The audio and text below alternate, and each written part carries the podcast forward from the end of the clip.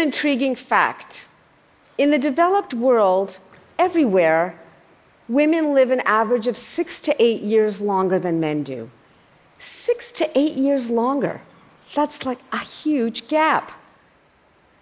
In 2015, The Lancet published an article showing that men in rich countries are twice as likely to die as women are at any age. But there is one place in the world where men live as long as women. It's a remote mountainous zone, a blue zone, where super longevity is common to both sexes.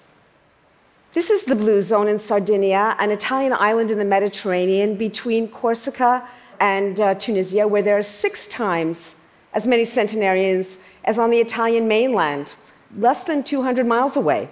There are 10 times as many centenarians as there are in North America. It's the only place where men live as long as women. But why? My curiosity was piqued. I decided to research the science and the habits of the place. And I started with the genetic profile. I discovered soon enough that genes account for just 25% of their longevity. The other 75% is lifestyle. So, what does it take to live to 100 or beyond? What are they doing right? What you're looking at is an aerial view of Villa Grande. It's a village at the epicenter of the Blue Zone uh, where I went to investigate this. And as you can see, architectural beauty is not its main virtue. Density is. Tightly spaced houses, interwoven alleys and streets. It means that the villagers' lives constantly intersect. And as I walked through the village, I could feel hundreds of pairs of eyes watching me from behind doorways and curtains, from behind shutters. Because, like all ancient villages, Villa Grande couldn't have survived without this structure, without its walls, without its cathedral, without its village square, because defense and social cohesion defined its design. Urban priorities changed as we moved towards the Industrial Revolution because infectious disease became the risk of the day. But what about now? Now, social isolation is the public health risk of our time. Now, a third of the population says they have two or fewer people to lean on. But let's go to Villa Grande now as a contrast to meet some centenarians.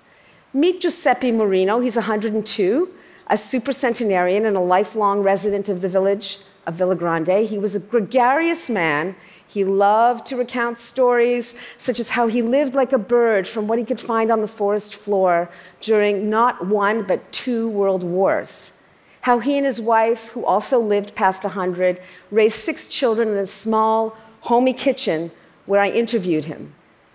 Here he is with his sons, Angelo and Domenico, both in their 70s and looking after their father, and who were, quite frankly, very suspicious of me and my daughter who came along with me on this research trip. Because the flip side of social cohesion is a wariness of strangers and outsiders. But Zio Giuseppe, he wasn't he wasn't suspicious at all. He was a happy go lucky guy, very um, outgoing, with a positive outlook. And I wondered so, is that what it takes to live to be 100 or beyond, thinking positively? Actually, no.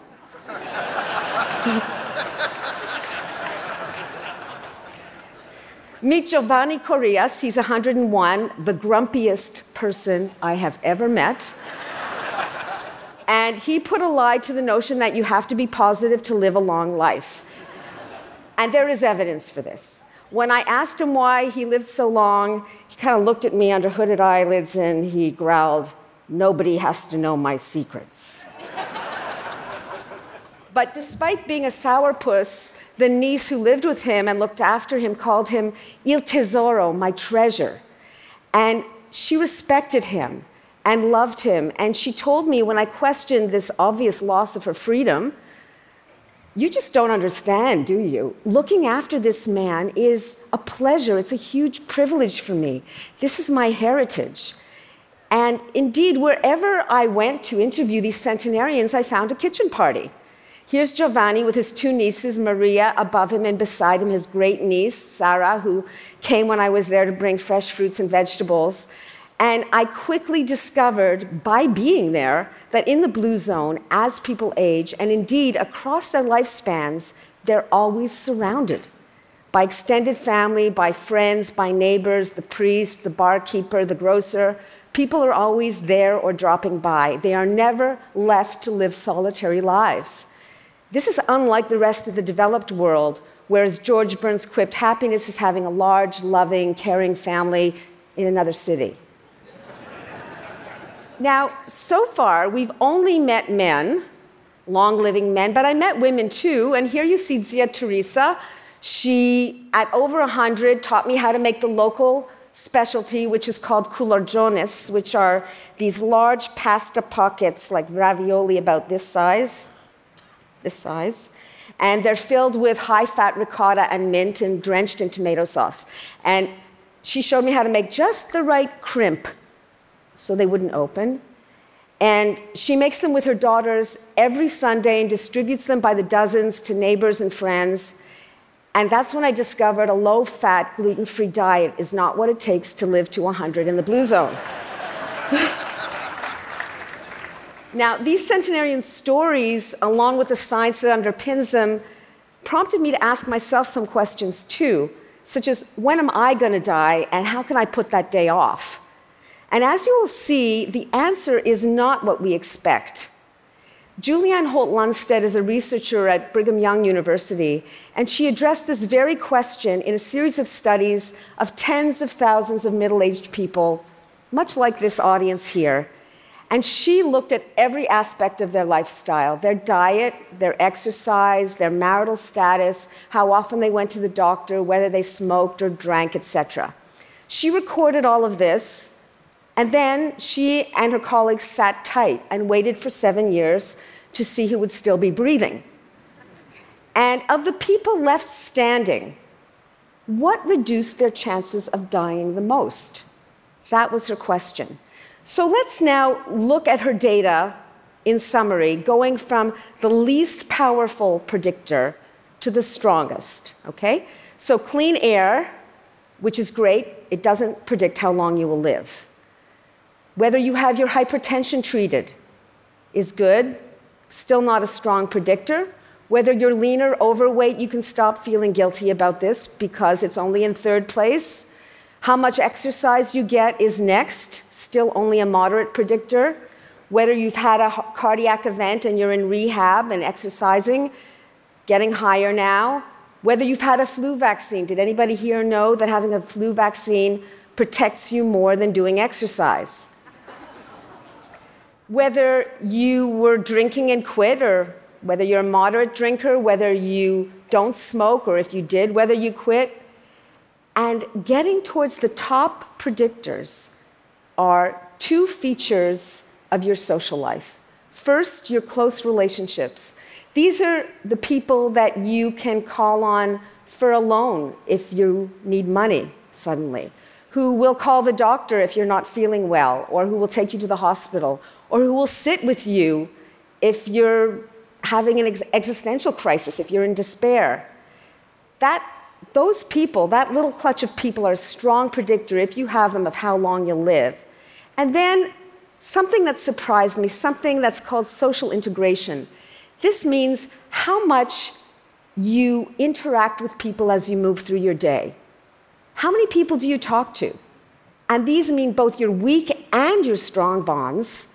So, not just the people you're really close to who mean a lot to you, but like, do you talk to the guy who every day makes you your coffee?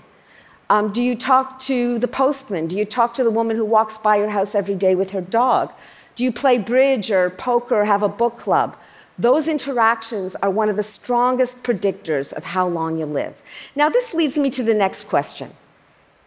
If we now spend more time online than on any other activity, including sleeping.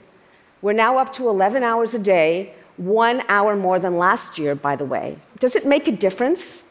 Why distinguish between interacting in person and interacting via social media? Is it the same thing as being there if you're in contact constantly with your kids through text, for example? Well, the short answer to the question is no, it's not the same thing face to face contact releases a whole cascade of neurotransmitters. And like a vaccine, they protect you now in the present and well into the future. So, simply making eye contact with somebody, shaking hands, giving somebody a high five is enough to release oxytocin, which increases your level of trust and it lowers your cortisol levels. So, it lowers your stress. And dopamine is generated, which gives us a little high and it kills pain. It's like a, a naturally produced morphine. Now, all of this passes under our conscious radar, which is why we conflate online activity with the real thing. But we do have evidence now, fresh evidence, that there is a difference. So let's look at some of the neuroscience. Elizabeth Redcay, a neuroscientist at the University of Maryland, tried to map the difference between what goes on in our brains when we interact in person versus when we're watching something that's static. And what she did is she compared the brain function of two groups of people those interacting live with her or with one of her research associates in a dynamic conversation. And she compared that to the brain activity of people who were watching her talk about the same subject, but in a canned video, like on YouTube. So, and by the way, if you want to know how she fit two people in an MRI scanner at the same time, talk to me later.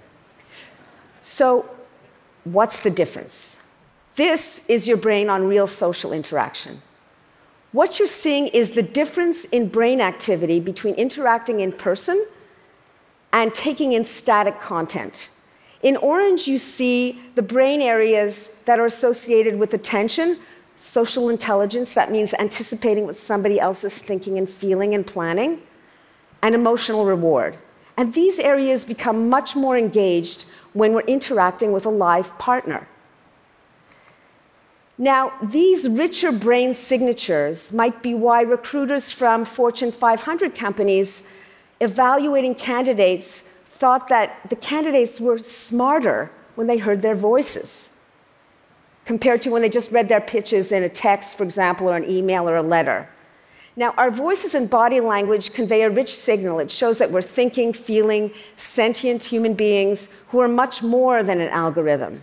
Now, this research by Nicholas Epley at the University of Chicago Business School is quite amazing because it tells us a simple thing. If somebody hears your voice, they think you're smarter. I mean, that's quite a simple thing.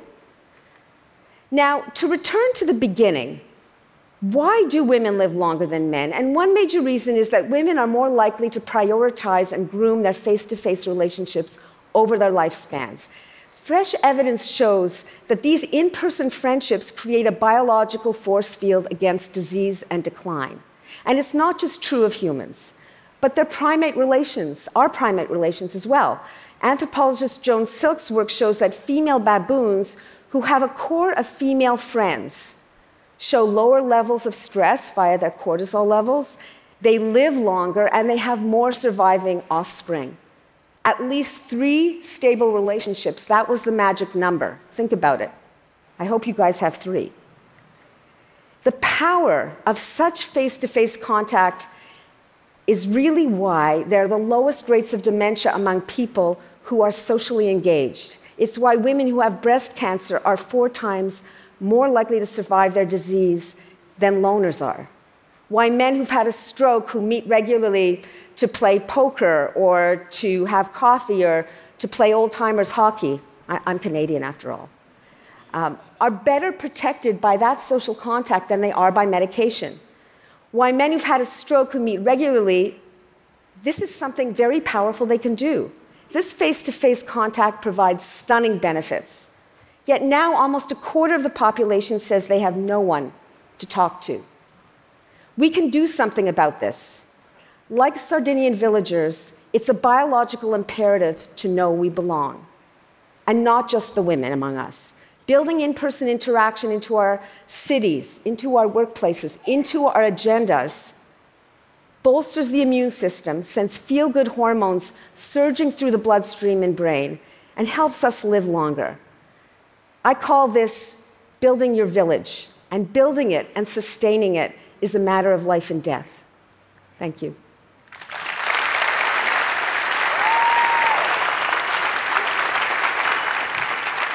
Susan, come back. I have a question for you. I'm wondering if there's a middle path. So you talk about the neurotransmitters um, connecting when in face to face. But what about digital technology? We've seen enormous improvements in digital technology, like FaceTime, you know, um, things like that. Does that work too? I mean, I see my nephew; he plays Minecraft and he's yelling at his friends. It seems like he's connecting pretty well. Like, does that is that useful? Is that helpful? You know, some of the data are just emerging. The data is so fresh that the digital revolution happened, and the health data trailed behind. So we're just learning. But I would say there's some improvements that we could make in the technology. For example, the camera on your laptop is at the top of the screen. So, for example, when you're looking into the screen, you're not actually making eye contact. So, something as simple as even just looking into the camera can increase those neurotransmitters, or maybe changing the position of the camera. So, it's not identical, but I think we are getting closer with the technology. Great. Thank you so much. Thank you. Thanks.